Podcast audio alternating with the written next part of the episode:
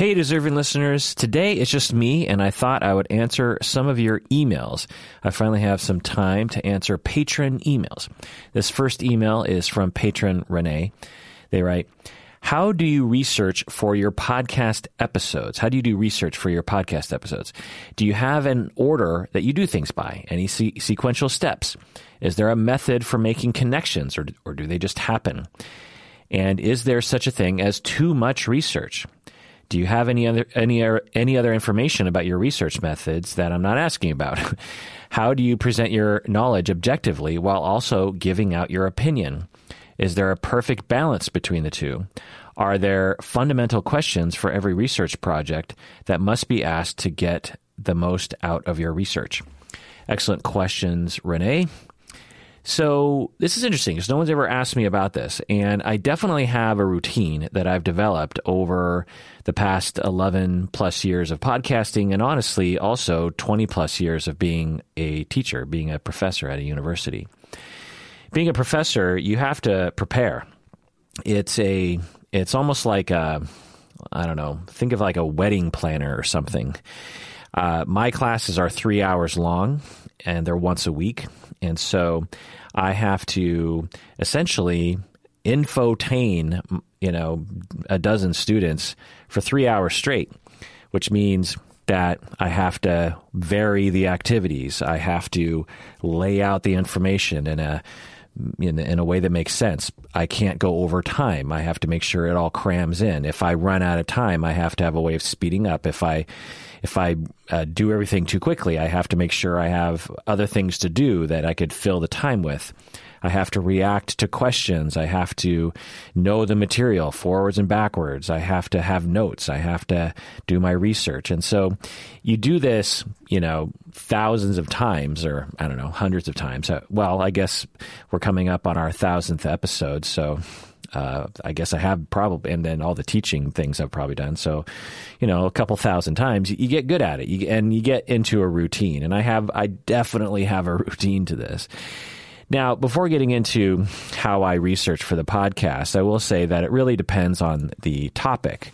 If the topic is, say, attachment dis- attachment theory, and I did what like 14 hours of episode of, of podcasting for that then it's months of a process, right? And whereas if I'm researching, say, uh, some tinier uh, little topic in which I'm talking with Umberto about, like objectum sexuality, then I might spend a couple hours just kind of looking stuff up. Uh, but if I'm doing, say, a Michael Jackson episode, then that might take a couple weeks or maybe even a month or something. So and and depending on the uh, the length of time, then that changes my process. But in general, I will say that the first thing that I do is I gather as much written material as, as possible. This is actually kind of a fun step for me. I the part of my personality, my perfectionism, or just my uh, compulsive nature of trying to gather information. I love to just I love gathering my notes.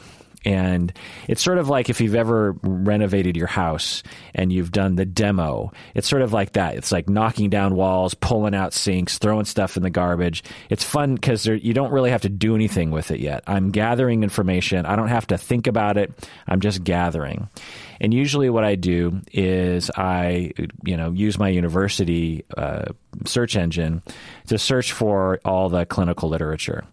And I also will pull books off of my shelf. I have a pretty extensive library uh, for, a, you know, a professor therapist, and uh, there's usually at least a half dozen books that touch on the topic that I'm that I'm researching for. And as I'm doing that, I'm keeping this Word document and I'm it's all bullet pointed. I am I love using bullet points and all the different levels of bullet points, you know, the indenting and the organization, you know, and the headings and I just it it really makes it so much more easier. Like right now, I took notes on how I take notes and I'm actually reading a bullet point about how I use bullet points. so it, there's just something visually about it as I'm talking and as I'm thinking that uh, pulls it all together. In fact, sometimes I wish that all written material was bullet pointed instead of written out in paragraph form. It's it's just I love it. Just so much easier for me to sort of keep track of all the information. Now, sometimes these pages of notes will be, you know, dozens and dozens of pages. Maybe sometimes it's five pages, but it's all this bullet point thing. And I'm, I'm, I'm taking notes. I'm, you know, writing stuff down. I'm copying and pasting into my notes from different journal articles, and I'm categorizing as I go. But it's pretty jumbled at the beginning. And so every once in a while, I have to kind of organize everything. And usually that's at the end. Usually at the end of like gathering all of my notes on the material, I start organizing all the notes. Like, okay, well, this, this looks like it has to do with, uh, introduction stuff. So I sort of put it up at the beginning and that can take a long time. This is actually kind of a, not so fun part of the process because it's a lot it's a lot of tedious reading and going okay where do I put this and it's hard because so another benefit to doing it this way is that as I'm gathering all the notes I'm I'm passively reading it I'm sort of skimming it and it's it's giving me this overview in, in my short term memory about the landscape of of the topic. So, say I'm doing attachment uh, theory, there as I'm looking over all the material, I'm all these different uh, topic, mini topics within the overall all topic are starting to pop out. Like I'll see that the strange situation in, in attachment theory is referenced uh, a lot. And so I go, okay, well, that's a pretty important uh, chapter in the attachment theory discussion. And so I'll start kind of gathering stuff. And, and it it it has to do with short term memory and see if I can explain this. Like, in order for me to research for a podcast episode, I have to have very specific information written down, but I have to also understand the entire topic uh, as a whole at all at the same time. And uh, because just taking a bunch of notes, it's like, how does it all fit together? because uh, you know I could just read notes, right? I could just read an outline. But in order to make it interesting, and I learned this as a professor, in order to make it interesting and, and compelling, and really to make it so that people learn something, as a as a presenter, you have to have the whole thing kind of downloaded into your short term memory, and you also have to develop some kind of overall thesis about what you're trying to say this is the difference. You know, if if you're a student eh, or and or a teacher, if you've been in school and there's a big difference between the way a teacher presents a topic as opposed to the way a student presents a topic. A lot of classes you'll have a student presentation assignment. The students get get up in the front of the class and they present on a topic. Often the student will present it as an outline. They will say introduction, you know, da da da number one and they just sort of, and it's dry and it's boring and oh you know there's information and you're maybe picking up a few things here and there but you're not really learning anything because there's not an overall thesis and uh, the presenter doesn't know how to emphasize certain certain things doesn't know how to compel the audience to to further their knowledge and to think and to you know expand their mind and to be inspired to pay attention and so as I'm reading it, I'm starting to gather these points like that, you know, like I'm reading attachment theory and and certain things about it are getting me kind of riled up. And I start thinking like, wow, you know, there's a powerful idea here. And if I just sort of glance over it without really emphasizing it, the audience isn't really going to get the big point here, which is that, you know, there's such a magical part of this. You uh, clinicians out there, who have listened to my attachment deep dive uh, probably learned about attachment theory prior to me talking about it, right? And have had a, a, variety of levels of inspiration from those people who taught you the attachment theory, right? Some may have been highly inspirational and some were not. And and you might have just learned the basics, but you didn't really get inspired to really let it into your wisdom and understanding so that it so that it was useful to you. So that's the other thing. The other thing is, is as I'm reading these, uh, this sort of dry clinical material, I start thinking about all these clinical examples, case examples with my clients, case examples of my family and friends, case examples of myself. And I start taking notes on that, like, ooh, you know, that, that inspires, I should probably talk about this or that.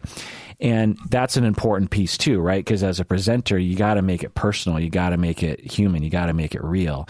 And a lot of the clinical literature uh, doesn't have that at all. In fact, 99.9% doesn't.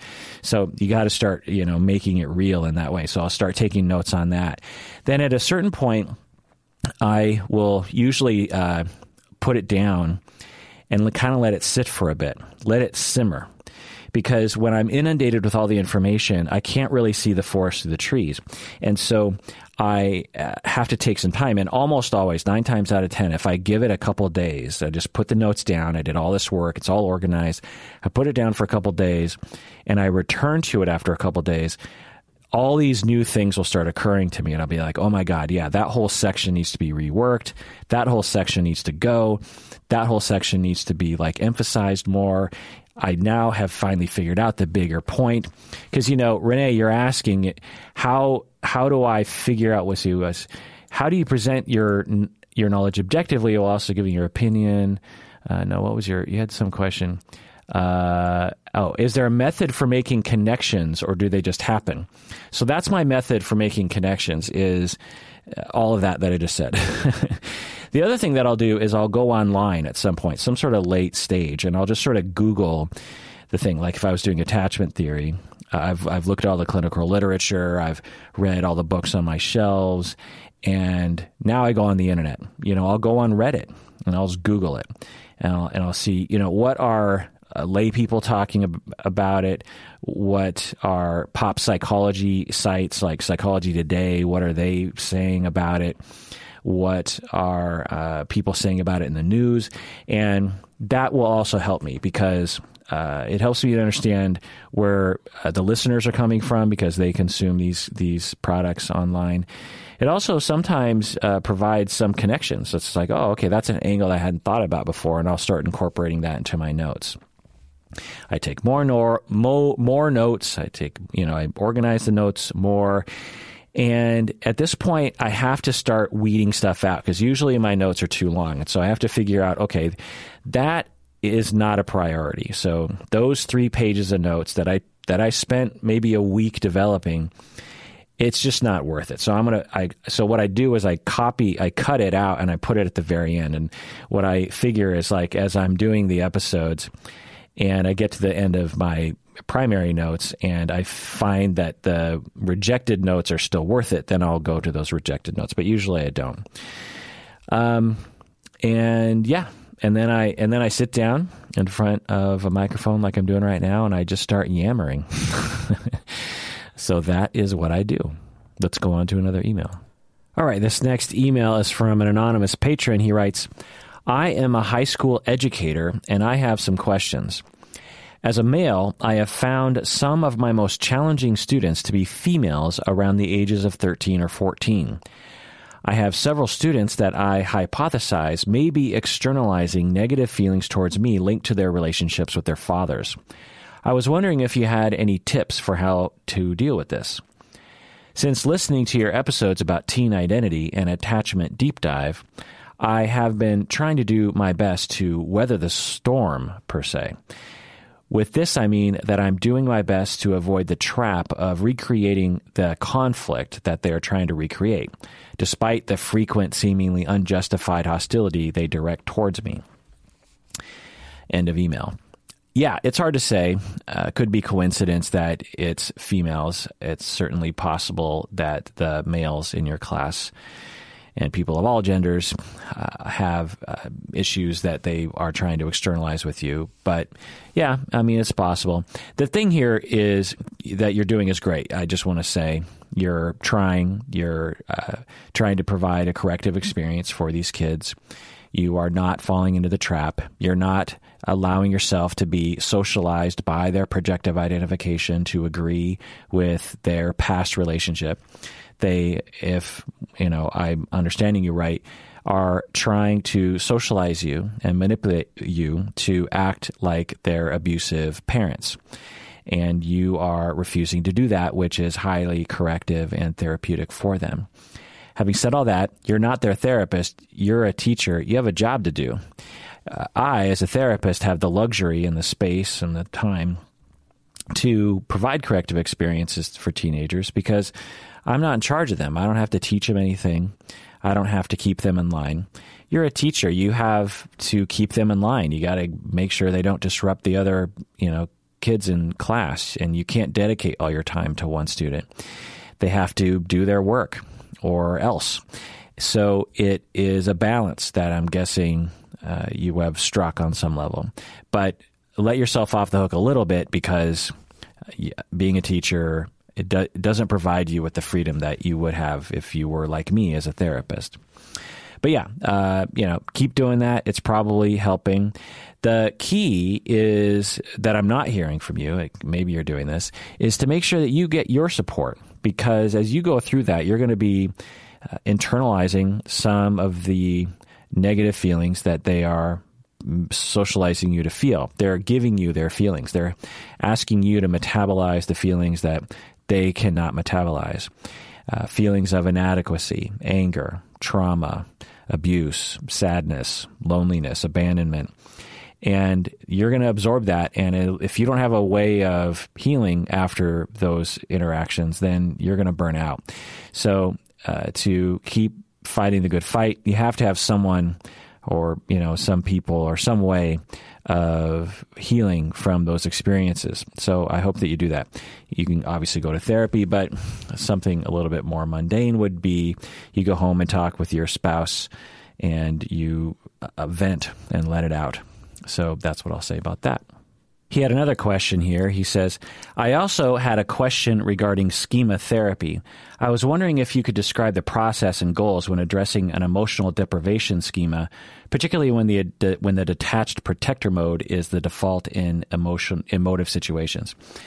End of email. So uh, to put this in a little bit uh, broader or more understandable terms, and he has a sophisticated way of asking his question. But essentially, what he's saying is, and I'm guessing he's talking about himself, that he was emotionally deprived growing up. So as a when we're all growing up, we have a lot of emotional needs, and we we need people to empathize with us and to validate our emotions, to support us, to care about us, to love us, and what he's saying is he didn't get enough of that, and so he developed this schema that people do not provide in that way. So when, when we're not given enough love, we develop this we develop a schema, a, a belief system that is core to our personality that it's like, yeah, you know, other people don't really care about me.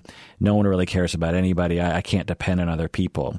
And so he also says that as a, as a result, his um, maladaptive coping is detachment. So he defensively or in a protective manner detaches from his emotions, from other people as a way of helping to cope with this schema that no one loves him, which denies him his needs of love and nurturing. So you're asking, you know, the process and goals when addressing it. Well, the the it's hard to describe and hard to summarize quickly without getting to know people in therapy. But in general, the principles are that deep down you have this need to be nurtured and loved. You have a need for dependency. You have a need to be vulnerable. You have a need to cry on someone's shoulder and have them support you. You have a need to tell them uh, to, to tell other people I'm sad and I, am confused and I, I feel helpless. I don't know what I'm doing. And for those people to listen to you and be there for you and to make you feel like you're not alone. We all have that need, and you have that need in spades because you've been deprived of that need. So you have 10 times the need that the average person has because you've, you've rarely been uh, you know that that need of yours has rarely been met. So you have a lot of buildup in that way, and so trust that deep down you have that need. Now, you probably cut yourself off from that need because you like to be in denial of it, your detachment as, you know, your protective attachment it, or protective detachment is making it so that it's hard to be aware of that need that you have, but it's down there and it probably sneaks out occasionally as it usually does. And so the key is is trust that that's down there and find a situation in your life where that need will just start naturally manifesting itself it's not a matter of like forcing yourself to be vulnerable or forcing yourself to be in a relationship where there is tenderness. It's a matter of being in a relationship where the need will just emerge in you. It's, uh, I'm trying to think of an analogy. It's like, um, like let's say that you, there's uh, uh, someone that you're taking care of. Let's say a dog. Let's say you're taking care of a dog, and you know the dog is thirsty, and uh, and so the uh, the the dog has this deep need for for water. Well, you if you just tell the dog go find water, the dog knows this. I don't know where I don't know where to go, so I give up. But if you get some a bowl of water and you put it in front of the dog, and maybe the dog is a little scared because it's a feral dog or something, and you're just like, and so you have to be, you have to put the water out in front of the dog, and you have to back away, and you have to be very nice, and eventually the dog runs out and drinks the water. So think of your needs as that way. The, the, there's tremendous motivation to seek out that water, to seek out that oasis but you have to create an environment where the need will actually run towards the source. And that usually involves being in a secure relationship and then encouraging yourself to be vulnerable and dependent. For people who are emotionally deprived and they're protecting themselves by detaching, they usually will find it abhorrent and very weak to be dependent on other people and to be vulnerable. And the fact is, is all of us need to be dependent on other people at times, and all of us need to be vulnerable at times. So, uh, if if you think about those words, whatever it means to you, uh, vulnerability, dependent on others, tr- you know, truly in someone else's care, just handing yourself over to them. Uh, but you got to have a relationship where that actually uh, is safe to do. And sometimes, given your schema, it's going to be hard. This is why you need to be in therapy, by the way. All right, let's go on to another email. All right, this next email is also from an anonymous patron. She writes How can I cope with missing my therapist between sessions? It's painful to the point of wanting to cry sometimes and so distracting that I can't do my job. Sometimes I think that if I had known I was going to get so attached to my therapist, I would never have started therapy to begin with. I want to talk to him about it, but I freeze every time I'm about to bring it up. I've been seeing him for three years, but I still have a hard time trusting him. End of email. Yeah, I get emails about this almost every day. There, so I say that not to trivialize what you're going through, but to normalize what you're going through it, it's rare that people will admit that they're even going to therapy, and it's apparently even rarer that people will admit that they have these kinds of feelings towards their therapist. For whatever reason, I've become a lightning rod for these things, and so I'm here to tell you a lot of other people are going through this. As if you listen to this podcast, you'll hear very similar emails from other people. The issue is, is that I'm guessing for you, you've been relationally traumatized, abandoned, abused, neglected harmed, um, chaos, drug addiction, something. And so you have a deep need, as I was talking about before, for dependency that you've never really fully been um, uh, uh, cared for enough. And so you latched onto your therapist, and it's a good thing. It's corrective, it's healing. You're slowly trusting. It takes you a while to trust this therapist. You've been seeing him for three years. You don't really trust him fully yet. And that makes sense because you've been through a lot in your life. And so it's hard to trust other people and you're taking your time and that's okay. Believe me, three years in therapy, it's not that long. I know it feels like a long time, but it's not. When it comes to relational traumas, I, I, hate to bum people out, but you're talking about 25 years of therapy before you're like 50% done with the healing. And some people will say, like, well, research shows that borderline personality disorder can be treated in one year. And I'm here to tell you that the research regarding that is some symptom reduction or they don't know, or many people can see they no longer qualify for the diagnosis. But no longer qualifying for a personality disorder diagnosis is a far cry from from feeling good and having good relationships many, many people have difficulty with relationships that don't meet criteria for personality disorders. And this is the treatment that takes years and years and years. Treating borderline can take years and years and years too, as in, you know, so, uh, so there's that. But anyway, So, three years, it's not that long. It makes sense that you're having a hard time trusting him, and that's okay. And that doesn't mean that therapy is worthless. It doesn't mean that you're a failure as a client. It doesn't mean that your therapist is bad. It just means that it's going to take some time. Now, it's good to ask this question. It's good to think about it. Maybe you need to do a little bit more work to trust. Maybe you need to talk with your therapist about the fact you don't trust him yet. You know, what, what, you know, ta- say, you know, what can you do to help me trust you more? That kind of thing but you need to trust him in order to say that. So maybe, you know, you just have to wait a couple more years for you to be able to say that. I don't know. But you're saying, you know, how can you cope with missing your therapist between sessions? That's a hard thing to do. You know, the, the, I get this question almost always framed in the way that you're asking it. It's how do I cope? Well, the thing is, and usually there's some kind of trick, right? Like mindfulness or distract yourself or something. And certainly those things can help. But really, there's not a lot of things you can do. You know, I could tell you of certain skills, certain cognitive behavioral skills that might uh, take the edge off. Uh, distractions, finding other secure, having a hobby, maybe having a keepsake from your therapist. Sometimes people will write in and say that they'll ask their therapist to give them something, and the therapist will give them some trinket that they have on their shelf, and that will uh, help them to feel connected to their therapist in between the sessions and, and that kind of thing. But barring anything like that, you know, the fact that you're suffering is just a part of your recovery.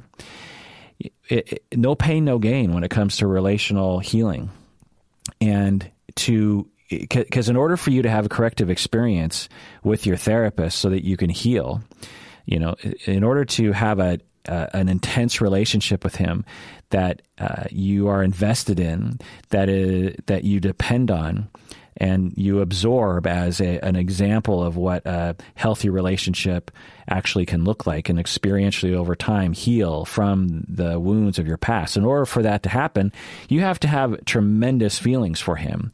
And as a consequence, you're going to miss him in between sessions because the, in a in the best of all worlds, what, what would have happened is back when you were three years old, your parents were were strong, secure, non chaotic attachments for you. And guess what? Parents don't only see you one hour a week. They're with you all the time. So it's natural that you're in between sessions wanting your daddy to come back to you. But the fact is, is that's just not possible. You can ask for another session a week, maybe, you know, maybe that'll help. Uh, and that, uh, there's nothing wrong with that. Maybe you can't afford it, but uh, it, it, makes sense. It, but that doesn't mean that the therapy is not working. It just means that it, it's it's just a necessary feeling that you're going to have, and you're just going to deal with. I get a again. I get. I, I'm guessing at least hundred people listening to me right now are like, "Oh my God, that's me." And so the thing I want to tell you is that it's a part of your recovery. No pain, no gain. As an analogy, if someone was to recover from cocaine addiction, you don't expect it to be all fun and games. You don't expect it to be all roses. It's going to be, there's going to be some days where you're going to be really craving cocaine and you're going to be really upset and you're going to, maybe even you'll relapse. And there's going to be some pain. There's going to be some, you know, you're going to dig down deep and it's going to be hard. And you're going to have to do a lot of things to distract yourself. It's a whole system. Well, as you heal from those relational traumas, there's a lot of feelings are going to come up, a lot of longing, you know, because until you met this therapist, my guess is you avoided relationships altogether and you turned off that longing for other people. You said, I give up. But that came with its own ongoing pain. And now you've opened yourself up to this therapist and you've allowed yourself to long for him in a way that, you know, a child longs for their parents. And with that comes all that pain. And, you, and you're asking yourself, if I knew this was going to happen, I, I, should never have started therapy.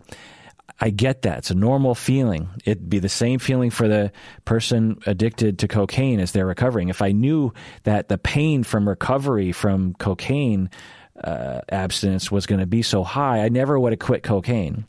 Well, you see the irony in that, right? Or you see the problem with that thinking. It makes sense that you'd think that, but it also uh, de- denies the reality, which is that by going to therapy, by absorbing the secure attachment, you're getting better.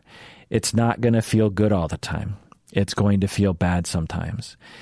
and it's going to be hard to trust. But you just do what you can. You muddle through it, and you just keep going. You just you just keep at it. Now, having said all that, you can actually accelerate things by trying to push yourself. Take baby steps. You're you're saying that you want to talk with him about it, but you freeze up every time you bring it up. You know, you want to say, "I miss you in between sessions." You want to bring that up, but you know, you freeze up every time. Well, why do you freeze up? Well, because you're terrified naturally, because in your past, whenever you opened up to people that you were, you know, longing for and, and pleading towards, they would reject you or harm you or ignore you or blah, blah, blah. And your body is saying, don't do it because this could go badly. So you have to convince yourself that it's not going to go badly this time because this is a therapist who has proven to you that they're going to be with you through thick and thin. Uh, your therapist has been with you three years. Your therapist will probably be with you as long as you want to work with that person. And so uh, you, you have to beat that into your head and say, I can trust this person. So if you want things to accelerate and you want, the, if you really want to cope with missing your therapist in, in between sessions, accelerating your recovery is the answer. And part of that means you've got to, you've got to do some work. When I was going to therapy in my mid 20s, I'd be driving to the therapist office and I'd be sweating. I'd be having these like cold sweats of fear for myself. And I'd be like, oh God, you know, I, I, I guess I could just phone it in on this session and I wouldn't have to work so hard. But there was a part of me that was like, dude, you gotta work. You gotta take the leap. You gotta say that thing that you're gonna have a hard time saying. And it w- didn't feel good. And I got cold sweats about it. But when I was at my best, uh, 50% of the time, I took those leaps. So it you can't just wait for therapy to happen to you. I mean, you can, and it, you and it, and that can work, but it's not going to accelerate things. So sometimes you just got to do it. Now, the the the answer would be uh, talk with your therapist about how to take that leap. But in order to, it's a catch twenty two, right? Maybe you know maybe talking with me about it will help maybe talking with someone else about it will help i don't know but finding finding that that motivation can help you and maybe as a way to motivate you, I get a lot of emails from people saying that they followed my advice. They told their therapist how they felt, and it went wonderfully. And it totally opened up this whole new chapter in therapy. So I can't say that's going to happen to you, but it, it definitely raises the possibility of that happening. Okay, let's take a break. and we get back, I'll answer more emails.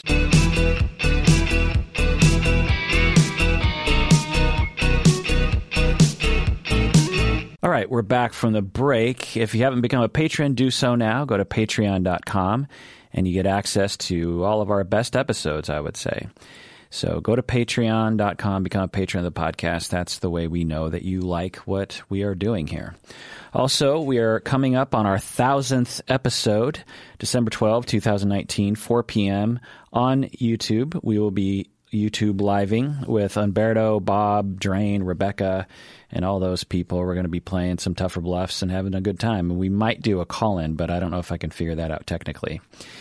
Also, if you become a $10 or up patron by the time uh, of the 11th or the 1000th show, December 12th, then you will get a signed 1000th episode card from us in the mail.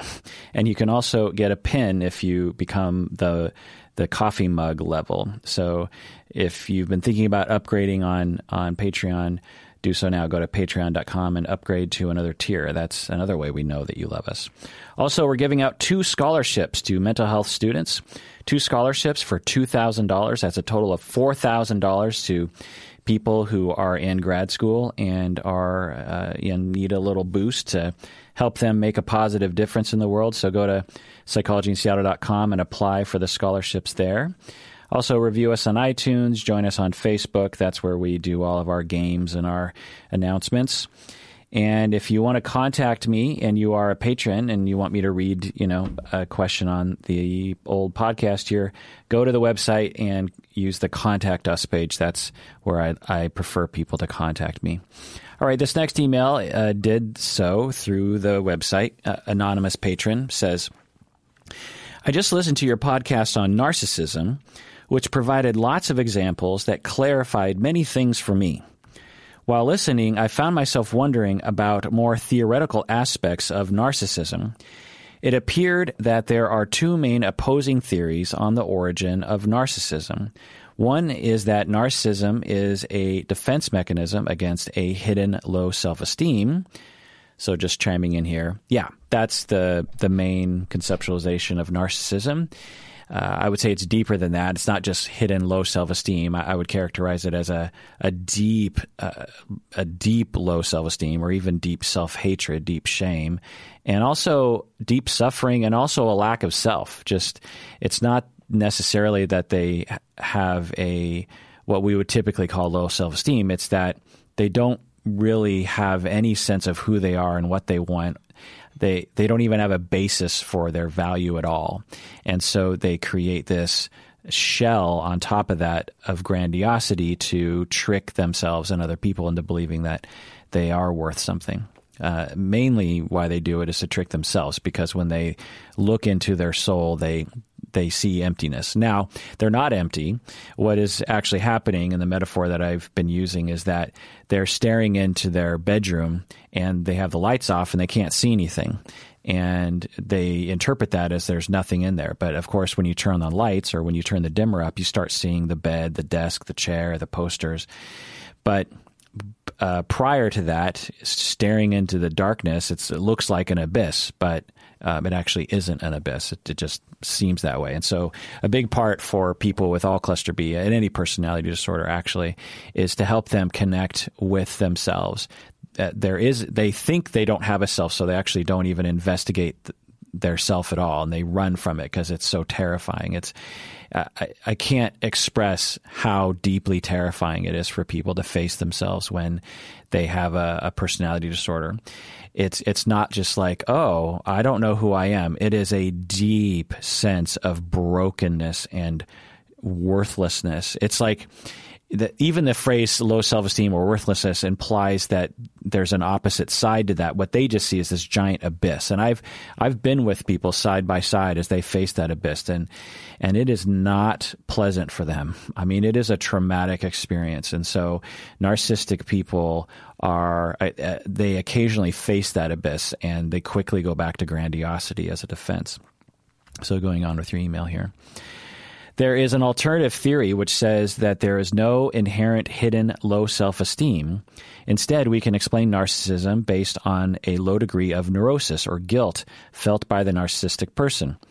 Based on your experience for your encounters with narcissists, can you elaborate on the data for and data against this alternative theory on the development of narcissism? Yeah, it's a frequent question I get. People will say, uh, they'll they'll be like, okay, I get that for some people they are narcissistic because they have uh, a deep, you know, worthlessness and a lack of self, and they create this defensive narcissism on top to trick themselves and other people into believing that they are worth something, and they need to uphold it quite strongly uh, because if they don't, uh, they very quickly have to face themselves, and that's why they have to constantly feed them, their narcissistic supply because uh, the the distraction needs uh, constant fuel. And other people will say, well, you know, I know some people who are narcissistic who don't seem to have any worthlessness below the surface. And also, I know some people who are narcissistic who have been really quite mean to me, and I have a hard time empathizing with them, thinking that they have this deep sense of of shame because I just I hate that person. That person abused me for 15 years, and I get that. That's legitimate, and I, I'm not going to you know take that away from you. But the fact is, is people who are narcissistic have deep shame. Now, whether or not you have ever seen it or whether or not they've ever expressed it around you, um, you know, that's that's a question. So I get a lot of this these questions like, well, surely there are some narcissistic people who are they're just purely narcissistic, right? They're just really into themselves. The fact is is that a personality disorder is a disorder. It's something in which shoots yourself in the foot. Now, you could have someone who just has really high self-esteem and they might brag a lot and they don't feel worthless on the inside. But it, as long as it doesn't rise to a level that it interferes with their relationships significantly, then it's just a personality quirk. And you might not like that person and, and they might have hurt your feelings in some ways. But if we looked at them more closely, we wouldn't diagnose them with a personality disorder. Having said that, the question that you're asking is um, is about neurosis and guilt, and the the larger uh, research area is around the fear of guilt or the or the fear of shame and of shame proneness and of of uh, guilt proneness. So it's actually not incompatible with the expert and my opinion about narcissistic personality. So uh, to sort of uh, explain this a little bit, people who have narcissistic personality disorder have been found to have less shame and less guilt. So, what are we talking about here? So, you're asking a narcissistic person. So, everyone out there in podcast land, think of someone who is narcissistic. And then think about if they were asked a question like, So, do you have any, you know, how much shame do you feel about who you are? Do you do you feel ashamed of the way you look? Do you feel ashamed of your career? Do you feel do you feel ashamed of your house or your clothes or things you say? Um, another question you would ask is, you know, do you feel guilty for the things you've done to people? Do you do you feel guilty for uh, having more, having a better car than other people, or do you feel guilty for saying something that hurts someone's feelings? Well, uh, it's pretty obvious to me that you're going to find an association between people saying, uh, "No, I I don't feel shame or guilt about those things," and with you're going to find an association with that response and narcissistic personality, right? Because of their grandiose uh, defense, they defend themselves against such notions of of guilt and shame, of notions that they have made a mistake. Because if the, I, have seen this happen, you know, with pe- people high on the spectrum, particularly when they are threatened with an idea that they have made a mistake, everything comes crumbling down around them unless they can find a cognitive way of spinning it so that they are not to blame. And you'll and this is one of the most annoying and often abusive or I would say sometimes abusive characteristics of people with narcissistic personality disorder is if you're in a relationship with that person, you know, everyone makes mistakes and sometimes you just have to admit that and just be, "Oh, I'm sorry that I made that mistake." It can be over little things like you you accidentally put the wrong date in the calendar or something.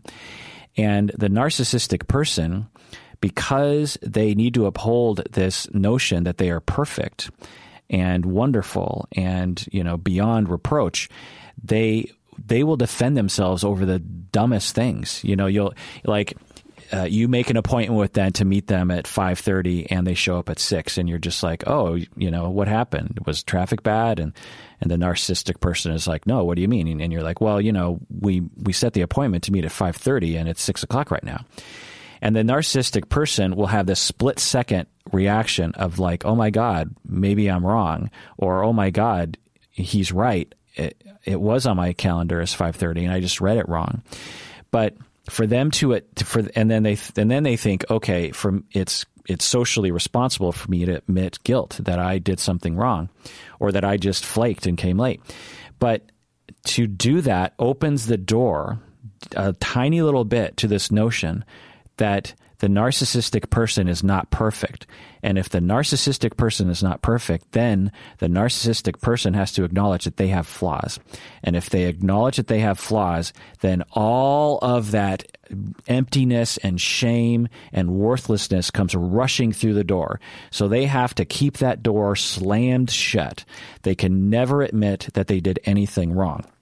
So what you're proposing, anonymous emailer, is patron, is that uh, you know, you're saying low degree of, of guilt felt by the narcissistic person. That's not it's not incompatible with the expert opinion of the of the personality.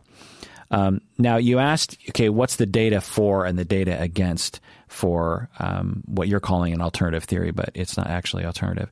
Um, it is hard to come by the data for narcissistic people me- measuring borderline is actually easier because you can ask people, you know, are you suffering? And borderline people tend to there, there's no threat to their to their defensive structure to admit that they're that they're suffering. To the narcissistic person, for them again to admit that they are suffering, they have to admit that there's something wrong with them, which is of course uh, deeply troubling and scary and horrible to them.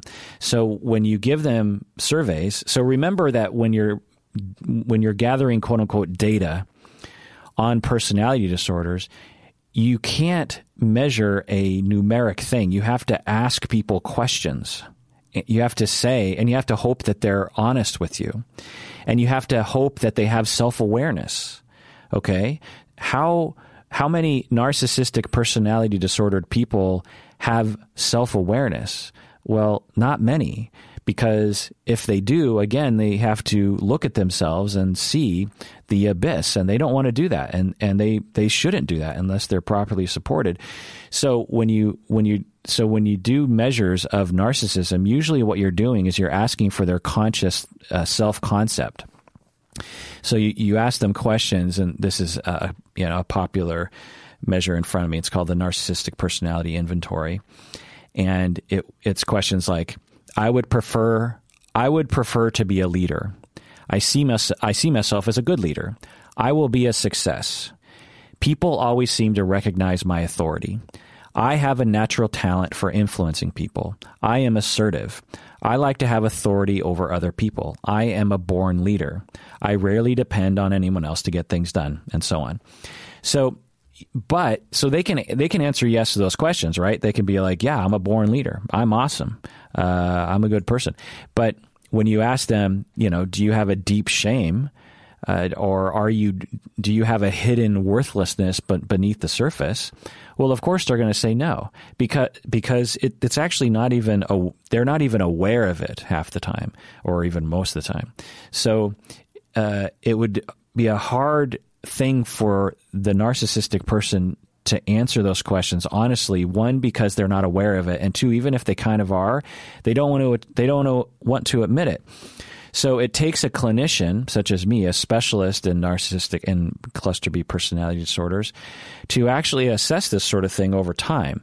As i always say i will uh, i will reserve judgment about personality disorders until i have met with someone uh, in a good enough context therapeutically, clinically, for 5, 10, 15, 20 sessions. And only then do I make a tentative idea about their personality. And everyone is on some sort of personality spectrum, if not multiple. So it, it, takes time. And so research and data doesn't really lend itself to that form of data gathering, right? If you need a clinician to subjectively experience the personality of someone for 20 sessions in order for that person for that participant to be categorized as having narcissistic personality disorder then you know that's that does that's not there's there's not enough money to uh, pay for that kind of research or at least rarely there is. So it's it's hard to demonstrate that yes indeed narcissistic personality disordered people have a deep sense of worthlessness. You know, ec, you know, X percentage of people diagnosed with narcissistic personality disorder have worthlessness because, it, it, again, it's hard for them to to admit that. Um, the other thing that I'll say that you're getting at, anonymous patron, is that there's a lot of definitions of narcissism and and that's fine. It confuses everybody, but you know, like in the lay public, the uh, term narcissism is just used for people who brag and who are self-centered and who are full of themselves. Right? It doesn't refer to the personality disorder. Uh, in fact, I would say it rarely does, or there's some overlap, some minor overlap. For clinical people like myself, it refers to what I've been talking about. To developmental people in my field, it refers to the normal stage of child development that we all have, that we all have to navigate, and we retain uh, into adulthood. You know, saying like we all have normal self, uh, normal self esteem and narcissism, right? So there's a lot of different, and there's a lot of other uh, usages of the term.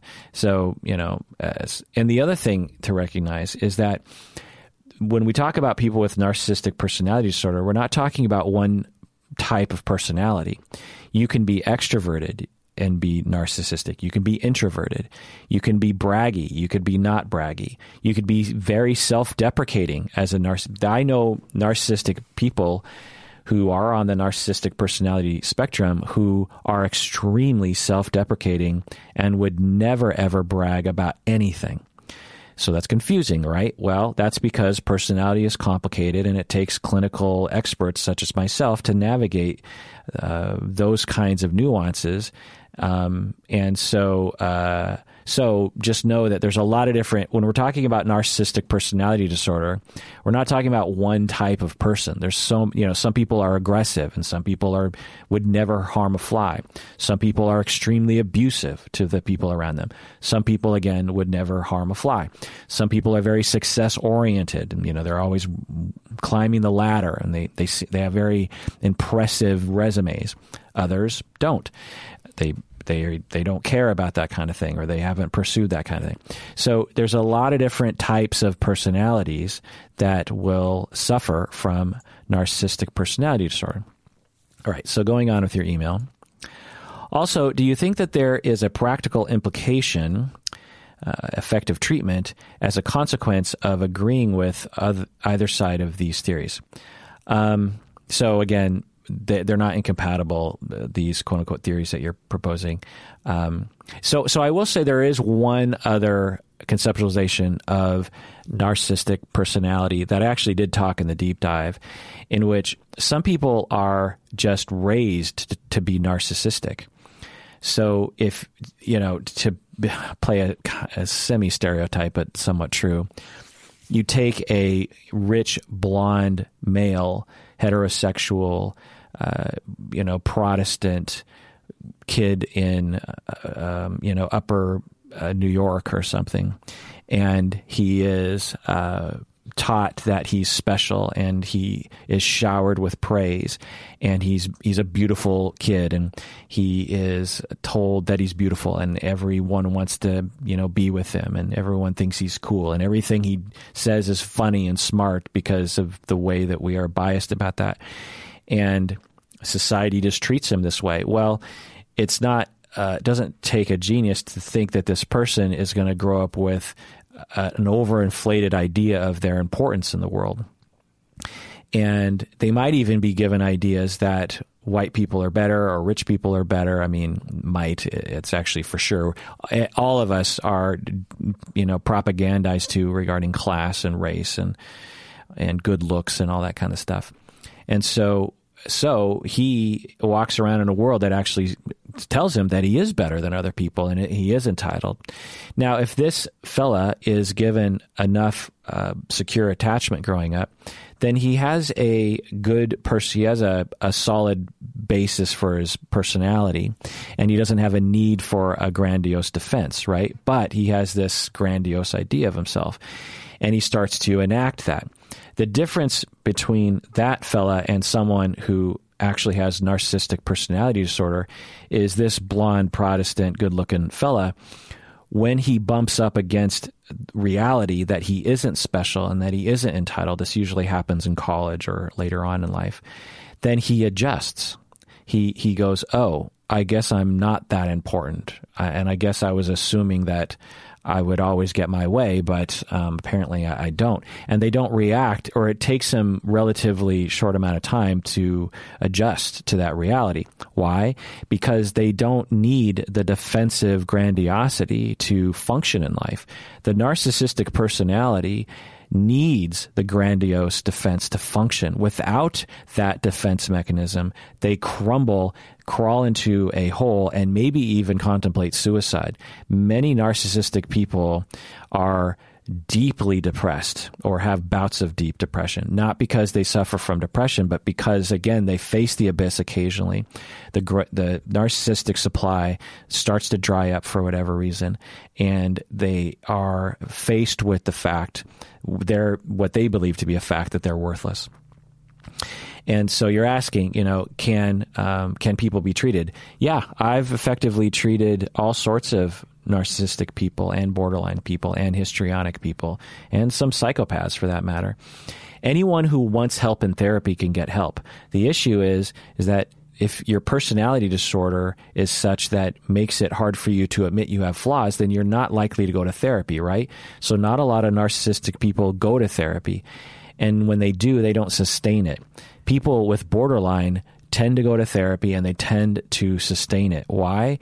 Because their defensive structure is based on grasping for security in other people and uh, trying to have security the the borderline person had a defensive structure that did, they developed at the age of like you know one or two years old and perpetuated over time that involved reaching out and demanding love and alerting other people to when you need love and attention and uh, testing other people to make sure that they're trustworthy. And this is very conducive to therapy because the, the therapist becomes the object of that grasping. To the narcissistic person, they have dealt with similar traumas, but their defensive structure involves I don't need anybody. I'm the best person on the planet. No therapist could really help me. Uh, you're you're a you know you're a weakling if you go to therapy because I'm strong and I don't need anybody. And um, and the borderline person, it's easy easier for them to admit that they have something wrong with them. Uh, now, therapy isn't about telling you that there's something wrong with you, right? But it does involve reflecting on the self and questioning whether or not there is quote unquote something wrong with you or that the thinking is wrong that you have. Now, not to say that borderline people are super jazzed about these notions that they're to blame for their problems. They certainly can be massively triggered by that. But again, the, the, the their coping is to grasp and the for the for the narcissistic person they don't even they never even reach out for anything. The notion that a narcissistic person will wake up in the morning and say like i need to talk to someone is completely antithetical to their defensive structure. Having said that plenty of narcissistic people will hit uh, you know the end of the road usually when they are going through a divorce or um, they've been fired from their job and that they've really hit rock bottom.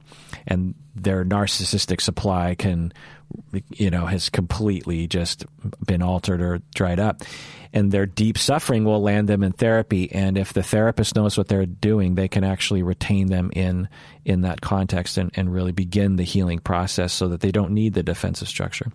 You go on to say here also, in the podcast, you mentioned that narcissists have empathy, but the empathy is impaired by the other stronger motivating factors. Does this mean that once you calm the narcissist down, he or she would be able to fully understand how hurtful some of their behavior has been? Have you been successful in doing this?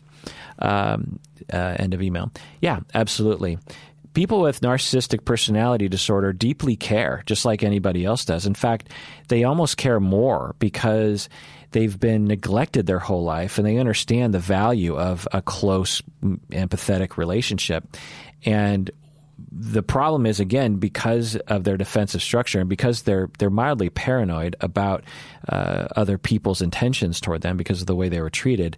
They they just rarely will open themselves up to the sort of relationship that involves empathy. But but yeah, they, they deeply have empathy. And yeah, you're right, anonymous patron, that once you quote unquote calm them down, and get them to feel secure and feel non-anxious and non-rejected and and uh, maybe some narcissistic supply given to them uh, and and they feel okay then yeah absolutely. They can have a ton of empathy. There's and it's one of the biggest lies given on the internet uh, about personality disorders is that people with borderline and people with narcissistic personality disorder that they don't have empathy. It's just simply not true. No expert in personality disorders believe that. They have impaired empathy, meaning that they have empathy, but it's impaired by their reactivity and their defensive structure. When you have a defensive structure that says, I'm flawless and I've done nothing wrong and I'm perfect and I don't need anybody, then and you it's not a casual defense, right? It's actually a very desperate defense, a, a, a, desperate defense that you have to put a lot of energy into.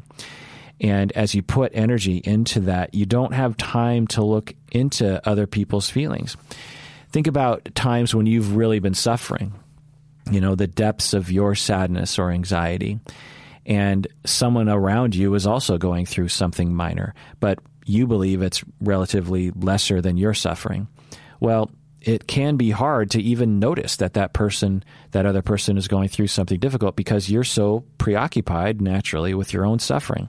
Well, that's what it's like for narcissistic people. And I want to really drive this home because people tend to uh, villainize people with, with narcissism. And the thing is, is they're, the only reason why they're being a jerk or the only reason why they're bragging and the only reason why they're even ab- abusing other people is because they're deeply suffering. Now, I recently got an email and responded to on the podcast. Someone said, you know, something to the effect of, My husband has narcissistic personality disorder, and I listened to your episodes on narcissism. And um, I, you know, I get that I, sh- I should have empathy for this person, but I, I, this person is abusive to me, and won't listen and won't actually participate in couple therapy and constantly blames me for everything and threatens me and emotionally abuses me. So I don't get it.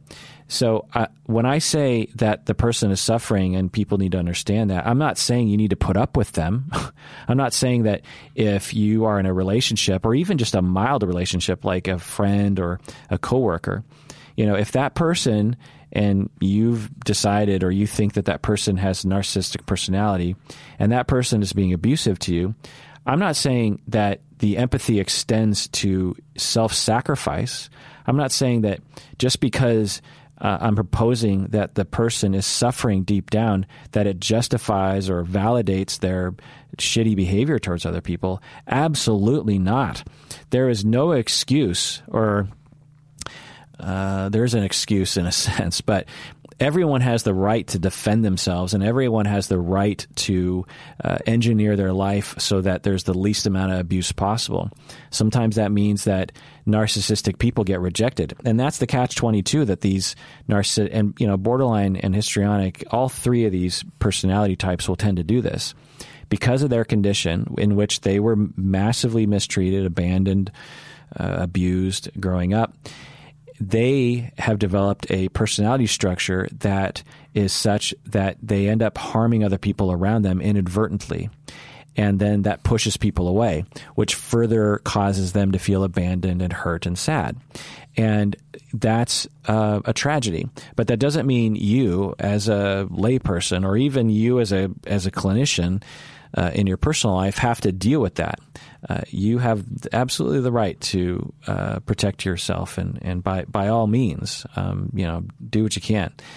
Um, I've I've worked with people like this before who have spouses who have personality disorders, and I'm fully supportive of them leaving their spouses. Um, meanwhile, I'm telling them, you know, I, I, have an idea as to why your spouse is acting like that, and, and I have empathy for that person. But at the same time, if you want to leave, like by all means, I will fully support that. So, but anyway, um, can people with narcissistic personality disorder, when they're calm, exhibit empathy? Yeah, absolutely. And I, I've seen it all the time. And uh, whenever people ask me this, it's such a strange question to me because um, I see it so often, you know, and it, the the the notion out there on the internet that people with narcissism don't have empathy is just it's such a strange thing. It's like it's like you know I'm Asian American. It'd be like if there was this notion well, I guess there are. I guess specifically, there are notions about Asian Americans. It's like all Asian Americans are good at math or something, or all Asian Americans are model citizens. It's like uh, what? like, I know some Asian Americans who are the opposite of model citizens and are terrible at math. Um, so. Uh, so these, it's a stereotype about people with narcissism that is um, propagated by the internet, and you know I always say this when it comes to personality disorders, the internet is um, not a good source. When if you want to look up stuff about attachment style, for some reason the internet is actually fairly okay. It's not in depth for sure, but there's a there's a fair amount of good information about attachment and attachment style. But when it comes to personality disorders, in my experience, 99.9, if not more percent of the material is either at least somewhat flawed, if not deeply, deeply flawed. All right. Well, that does it for that episode of Psychology in Seattle. Thanks for joining me out there. Please take care of yourself and please take care of other people because you deserve it and everyone else does too. Thank you.